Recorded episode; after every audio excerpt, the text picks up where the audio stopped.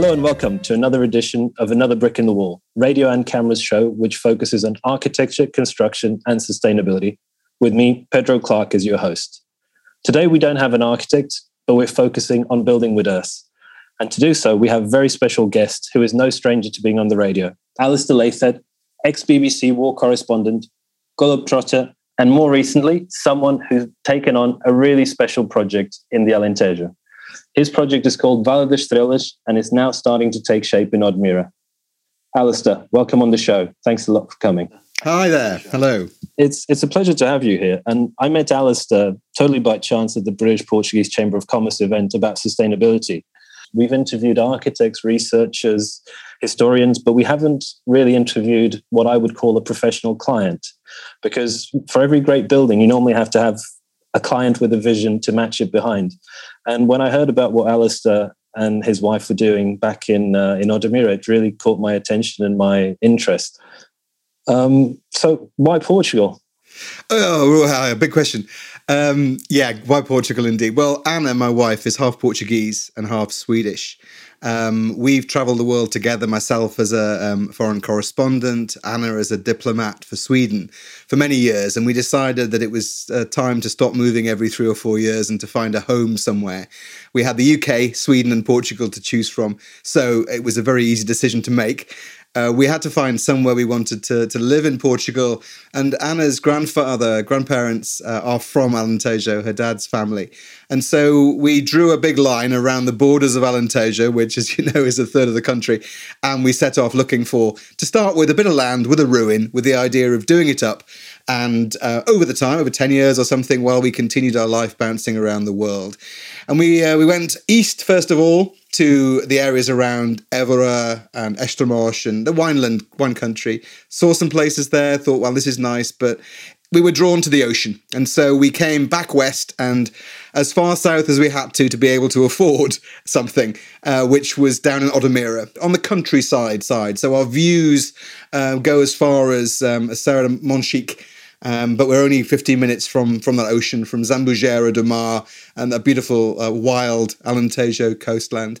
We didn't find a ruin, a bit of land. We found um, a property of about seven hectares with two buildings on it. Uh, one of them a guest house, one of them a home to live in, built by Germans about 15, 20 years ago. Um, and we decided, we saw the view, we fell in love with it, and we were able to buy it. Uh, we were living in Africa at the time. I was the Africa correspondent. We were living in Nairobi.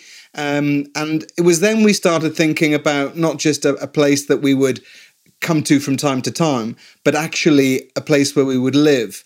Um, I was fortunate enough to get a, um, a, year at Stanford University on a journalism fellowship. So I took a, a year off the BBC and we went off to San Francisco. And um, while we were there, we started plotting and scheming. Uh, we contacted an architect. We thought, well, let's try and do something with the land that we have and the view that we had. And so our thoughts started going towards building some kind of little tourism um, lodge type thing. Um, and so that's kind of how it started. And that started already a couple of years ago, didn't it? That's right. Yeah, it was about two years ago. We bought the place about three and a bit years ago, I suppose now. Okay. But we saw this view. We said this really is something we can do more with. Yeah. Um, and so we started putting together a business plan, getting a consultancy, getting an architect, and starting to plan what it was we wanted to build. Yeah. And how early on did the idea of sort of building with earth um, come into play? Because Taipa is a very particular technology to the Alentejo. We have rammed earth all over the, the world. It's one of the basic construction materials. Mankind's been using it forever. But the tradition in Portugal went, uh, and it was very strong until the 50s and 60s. And then with the sort of exodus from the rural countryside of most people, um, we just didn't see anybody building in in in Taipa for a long, long time. And then there's some experiments in the 80s and 90s. And was this something that you guys really wanted to to to lead with, or was it the architect that suggested it? Well, when we we first um, came to Odemira, we went to see an architect who was quite well known, um, and his first thing was Taipa we're going to build in Taipa. This is how we do things. And he showed us some projects he was doing in Taipa. Um, and we hadn't heard of it up to that point. But the idea of taking earth from your own land and and building that into a house in the in the sense that you know in 50 years time what we've built on the land can just be knocked down if if things move on and it's just back to the way it was was wow well that's kind of sustainable isn't it? That's a great thing to be able to do. He told us about the uh, the properties of Taipa the really thick walls that keep the houses cool in the summer and um, uh, and warmer in the winter and, and, and, hold the moisture to then evaporate off when the sun is, is, is shining. And we thought, yeah, this is what we'd like to do. We were recommended to another architect and we went to him and we were like, we want to do Taipa. He was like, uh, okay, yeah, sure, we can do that and that's where we we got uh, talking about uh, how it would look and uh, the shape of what we're doing. Um, we obviously want to use as much Taipa as we can, but one of the architectural features that he'd built into the plans, which we really liked, was an oversized chimney. We've got four buildings we want to put up. Three of them accommodation, one of them kind of a, a main building with a little restaurant and a and a big deck in it. Um, but the houses need to be divided in two. Two of them are a T1 and a, a larger T1, and the third building is basically three suites together. So we wanted something to divide them so people would have some privacy.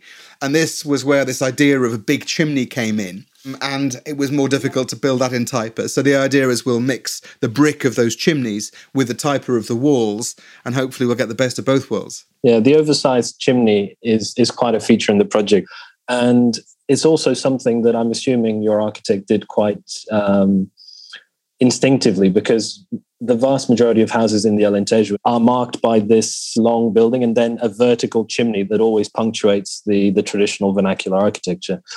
And your building now, I've seen probably as a result of the, the building regulations, which always seem to have their own funny implication on how things turn out, is going to be a hybrid of concrete uh, structure and Taipa. Is that correct? I mean, it, it's we wanted to do as much Taipa as we can. I, as I understand it, you the law says you have to have concrete lintels on top of the Taipa. Um, there was also a regulation about us having to insulate the walls as well, but I understand that's now just changed because um, it, it Taipa behaves very differently, and there was this regulation saying you had to have a certain amount of um, of insulation, and that kind of ruins the point of them. Doesn't allow them to breathe in that way. But the idea of leaving one whole wall open to show the Taipa, um, to make it a, a, talking point, is something that we'd like to do in the interiors. Um, but yeah, I think we we do have to have certain elements of concrete. We met some people not too far from here who are trying to do everything without any concrete, which would be amazing. But we just don't think that the um, the technology on the timeline and the budget that we have will allow us to do that at this stage. Uh, we don't know how the materials will react to underfloor heating, which we want to put in, and so um, yeah, that's that's what we're hoping to do. The vernacular materials and the more natural materials are many times not considered in the building regulations because they are done for the average construction that's built today, and a lot of that is down to industrial materials that we kind of know how they behave, and some of the unique features and the reason why for centuries people have built in mud in certain countries get forgotten and uh, it's good to see that there's now a bit more openness towards that. Um, I remember when my dad started to to work here in Portugal um, about 30 years ago, putting insulation into into walls wasn't even uh, standard practice. Then a period came where people would build a cavity wall but not put insulation into it. Then insulation started to be put into it when you can grab the contractor to actually do it properly. And then from there on, it's evolved. And there was a period, I think, around 15 years ago where because of it being quite novel the way it was told to architects and to builders was you just have to put this amount of insulation. So it was told to you in, in centimeters as opposed to talking about the u value and the actual thermal resistance of a wall and now, finally, I think we're getting to a point where we can calculate that and actually use it uh, through its thermal mass component and through its heat loss or heat gain. But I've also, I've chatted with you about this before. You've had a couple of other hiccups in this sort of two year journey about strange uh, building regulation situations that you've sort of come into. Could we uh, just know a little bit more about that? Um, we are living off the grid completely. So we bought this house, water came out the taps, the lights came on, and, and, and that happened until it didn't. Uh, and then we had to start wondering why, because there was no instruction manual. Um, we didn't know until very recently, in fact, uh, how the pipe connected from the borehole on one side of our valley to the water tanks on the other side of the valley. We only found that out when we cleared um, two hectares of eucalyptus for the building, um, and in digging the roots out, uh, the water stopped. And then we went looking for the new spring, um, and we found the broken pipe, and we repaired it, and uh, and we moved on from there. But no, I mean it's been very challenging in the first instance, just getting used to the living off the grid thing. Um, the one thing I managed to get was good internet. Uh, we found a, a, great radio link uh, to the top of Monchique, so it's a very different sort of system. I had one in Afghanistan when I lived there years ago. It's a great system, um, and so we're very fortunate to do that. But um, in terms of, I burned out all the um, lead acid batteries within the first six months because there was a leaking toilet, and that meant the pump ran, and the pump ran down the power, and that destroyed the battery. So we had to buy a new battery. You know, it's been a very steep learning curve and an even steeper spending curve yeah. um, in many ways. It's been like a long episode of Grand Designs where you first had to learn how to live with the house. Yeah and uh, and then now you're starting to play around with it and, and, change it. So, have you got your permission to start actually building, or we're still sort of stuck on that one? Well, where we're at is we we we we got um, funding. We applied for funding from the uh, Turismo de Portugal, um, and we got the funding, which is um, two thirds of the project funded by a loan, uh, the majority of which is zero interest loan. Obviously, in order to do that, we had to get quite a lot of our ducks in a row. We had to budget everything down to the type of walls to the um, the cutlery. Um, we um, submitted the uh, initial drawings and sketches, and that was all approved. So we were able to, to proceed. Then we, once we got the go ahead earlier this year, we put in the specialties, or we started working with the engineer and the architect for the various different specialties that we needed uh, in order to submit those to the camera, to the town hall here, which we did about a month ago. Um, we are so because of i think perhaps because of the costs going up of materials at the moment and both the wood prices steel transport costs. Uh, builders have been very reluctant to say anything until we present them with the execution project.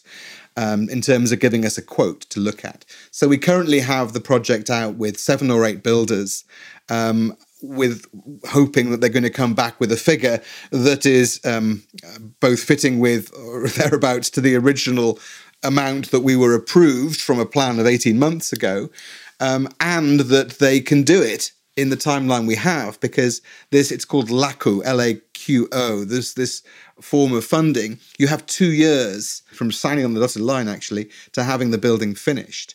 Um, so it's a very tight timeline on things like Taipa, which, of course, as you know, depend very much on the seasons. There's a lot of rain, people can't work. If there's too much sun, it's very difficult. You can't plaster and render until it's actually fully dried out. Otherwise, the moisture content will pull your plaster off as you're doing it. So, right, there'll be quite a lot of different stages you're going to have to go through. Yeah.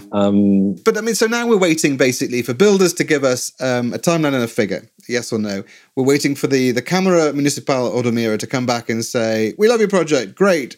Um, go ahead and or here's some questions and then we'll um, hopefully get a building permit and, and hopefully start work next year. But we've learned in the time, the 18 months we've been living in Portugal now, that things take a very long time, and, and particularly in Alentejo, I think. Yeah. Um, and with COVID, it's obviously made things even more difficult, whether it be the bureaucratic side of things, which we knew nothing about, know little about. Anna speaks Portuguese, but it uh, it's very technical. A lot of the uh, uh, techno speak, I suppose, bureaucratic speak in Portuguese. It, it's uh, it's quite hard to follow sometimes. So we often feel like we're flailing around, but we have an idea, and we really want to make it happen. Um, and you know, the, the delays we've had, the time it's taken has been good because we've met a lot of other people and most of them have horror stories about builders that they've worked with. Um, and so we've learned from that. We've we've we've understood the kinds of things we need in place in order to try and improve our chance of success, to to protect ourselves, uh, and to allow this to go ahead. It's not an area where there's a lot of people with a lot of experience. So, uh, Taipa's these days a little known technology, and I'm actually even surprised that you have eight builders considering to build something in Taipa. Have you had a sense that they know what they're doing, or they're probably all just going to the same little old man that they know in the same village, and you get eight quotes from different people, but it's only one guy that actually knows how to do the job. No, I think there's a lot of um, people who are able to do Taipa here. We've um, we've seen a few um, jobs going on, um, seeing how it's done. Um, Anna describes it for your listeners as as bricks, sort of the size of coffins uh, that are built in situ. We hadn't realised that it was built on top of each other. Exactly. sort of the walls go up and pile on top with the form wood building up and up and up.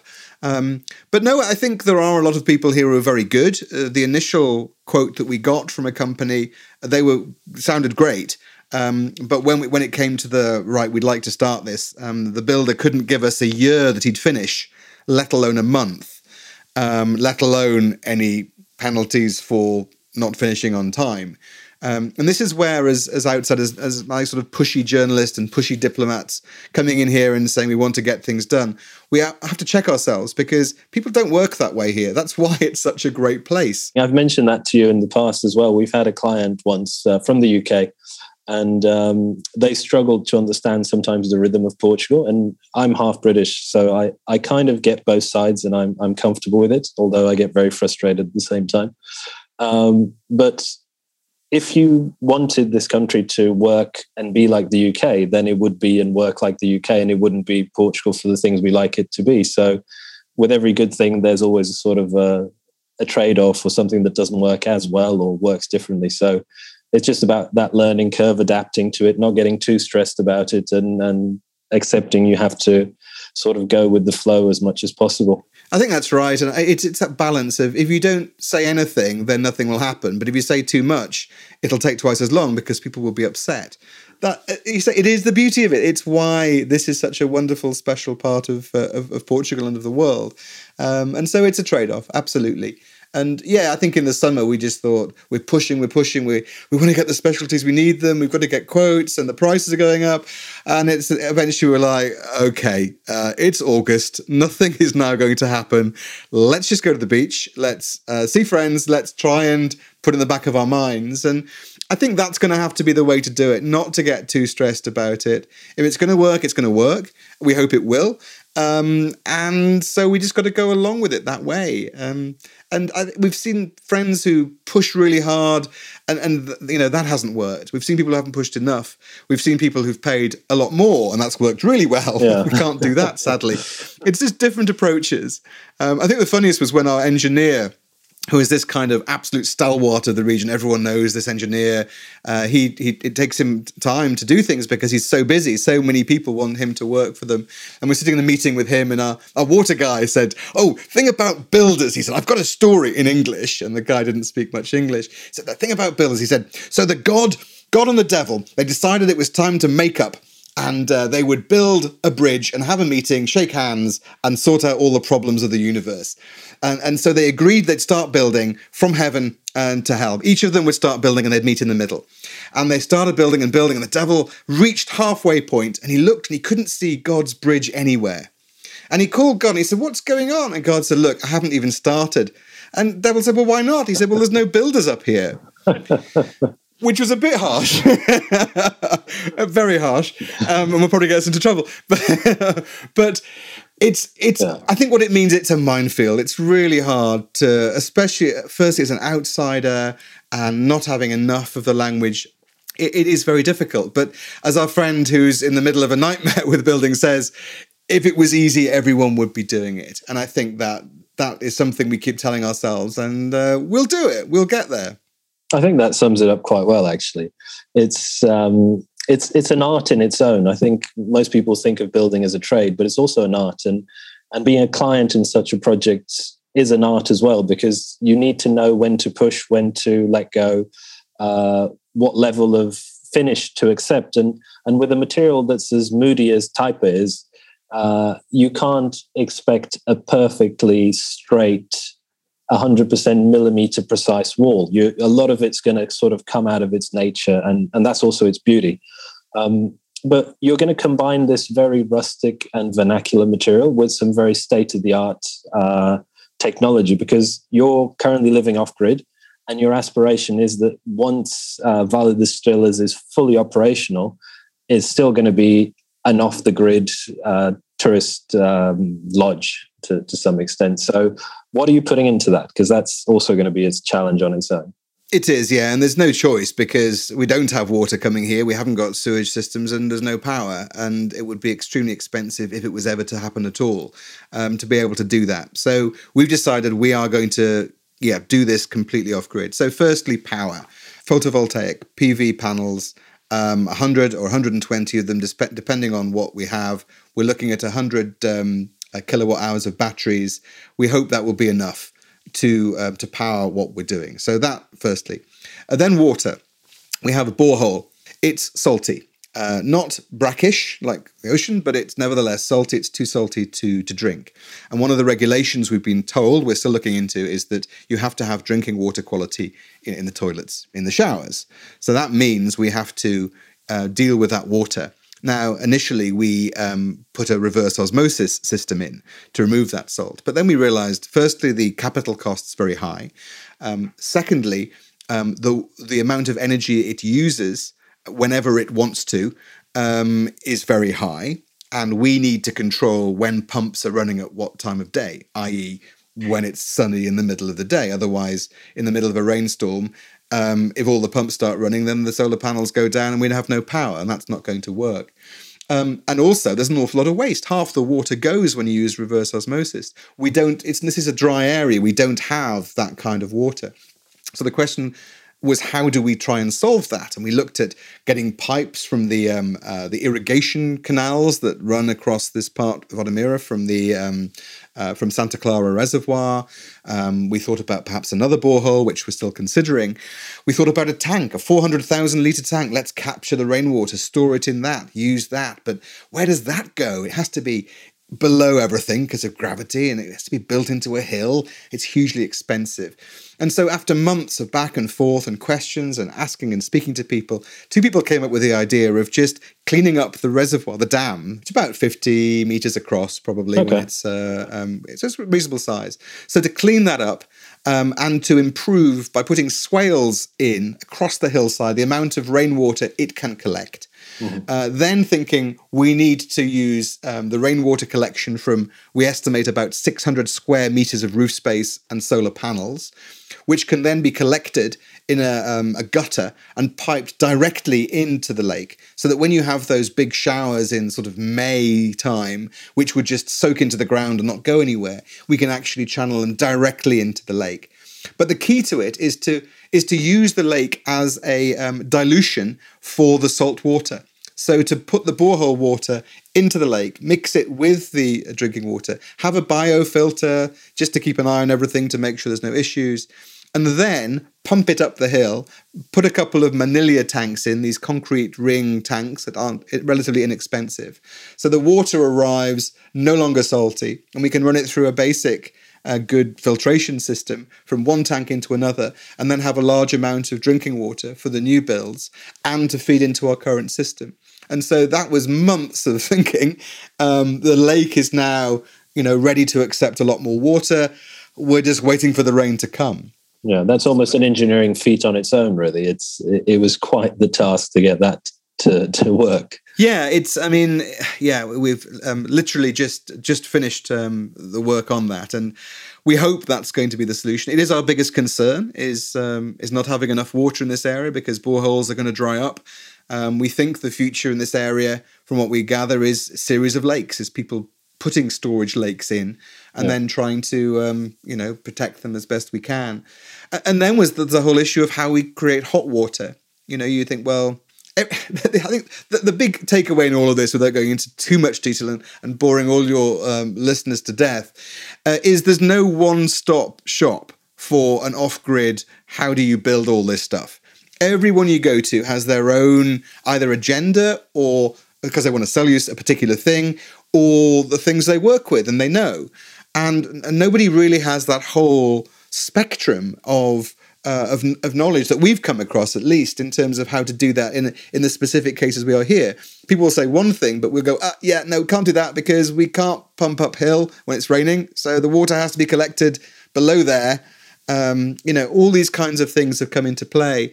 Um, moving hot water around. Do you do things on the site? Do you do thermal solar as well as photovoltaic? Well, if the sun's not shining, then neither of them is going to be doing anything. And we've gone down the route of heat pumps. Um, yeah. We now see there are heat pumps that are built into water tanks. Uh-huh. So we can use our solar um, and create another battery by heating water up during the day that then is going to last throughout that night.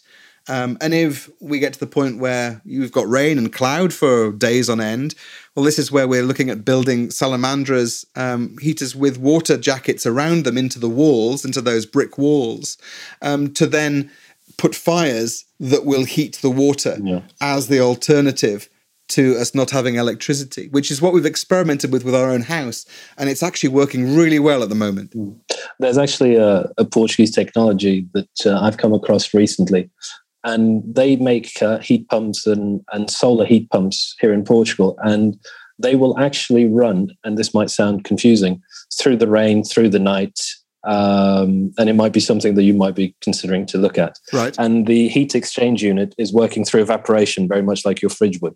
So these panels they work better if the sun is heating them, but they also work absolutely fine if there's wind running across them or if there's uh, shock temperature differences at night. So um, those would work throughout the day, throughout the night, 24 hours a day and they will require less energy than your traditional heat pump to uh, to run. So it might be something you you might want to look into. Fantastic. I mean, that's the thing. We've we've got you know we're waiting for the building to start, and we're we we can now focus a little bit on the tweaking those projects and trying yeah. to find exactly what's going to work because we also want to think is it is it going to be feasible to have some kind of windmill? Yeah. Now the circular windmills um, are very loud. They need to be very high um, we don't think they'll work for in terms of price for what you get for them. That doesn't seem to be there yet. Mm-hmm. Although we've been seeing recently these uh, windmills that are sort of a cylinder that spin, and so therefore yeah. wind from any direction. Yeah. Um, so that could help. We have this wonderful northwest breeze that comes down the valley every evening, even in the the summer. It makes it beautifully yeah. cool and uh,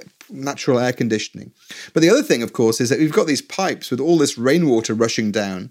Then perhaps we should look at micro um, hydro and have little yeah. points where at certain places we can pull together. And even if we're getting, I don't know, a thousand, fifteen hundred watts, let's say, um, from a few of these together, that'd be enough just to keep things ticking over mm-hmm. when it's cloudy, when there's issues. Every little bit helps. It helps reduce the um, the extremes, the peaks and troughs of the solar battery mm-hmm. up and down. Which uh, the more ups and downs, the steeper they are, the the um, the shorter the lifespan of the battery. So these are all these kinds of things we're now looking into as almost tweaks. Um, whether we can afford them or, or not, we'll see. Yeah, it's one of those things where you almost need a very intelligent learning process. So you, have been in a process of learning how to live off grid. Now you've been designing and preparing your house and your lodge to become a, a larger off grid thing. And then the first year or so will be a tweaking year where you learn how to operate the house and, and use it. The worry is that you, you sort of think, oh, have only we'd done that afterwards? Yeah. We will put underfloor heating in ready and perhaps we might not be able to afford a, a, really good heat pump system or a particular system in one of the houses. But as long as we can then add to that afterwards, yeah. what we've been doing is we, we kind of built um, sections, um, improved the houses we're in, and I learned a lot about reinforced concrete, about bricklaying, about roofing and woodworking in doing that my hands now my phone doesn't recognize me when i stick my fingerprint on them because it's been burnt off or uh, or sealed by some kind of sealant or paint or something. One thing we do have is huge networks of people around the world.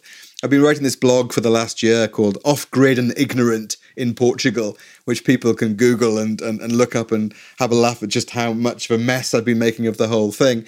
But that's led to it's we have two, a couple of thousand people reading it every week, and there's always people messaging saying, "Oh, meet this guy," or "Have you heard about this?" Uh, and sending help. We've even had people come and stay with us uh, to help us out, artists and builders. Um, and so a lot of people with great knowledge and experience and information prepared to be involved and, and try and help us make it work. I think that's the beauty of, of a construction project like that. It's the whole thing becomes an experiment and an experience. And I I really hope you get the planning permission really soon. And I hope you actually get to break ground with all the extra buildings you need to put on the site. So, Alistair, thank you very much for having you on the show today. It's been a pleasure. Thanks so much. And uh, in any time you need any advice or anything, feel free to, to give me a call. And if I can help out in any way, I will. Thanks very much. You've said that on the record now, so I'm going to be calling you all the time. You know that. yeah, yeah, no worries. Just kidding. Thanks no very worries. much for having me on. Okay. It's been a pleasure. Yeah. Okay. Thanks a lot. Thanks, guys. Thanks for listening back home. I hope you enjoyed it. Bit of a different episode today, but uh, it's been like that. Every single one of them has been different, and I hope you enjoyed this one. Um, don't forget to follow us if you're not already doing it. Until then, bye for now.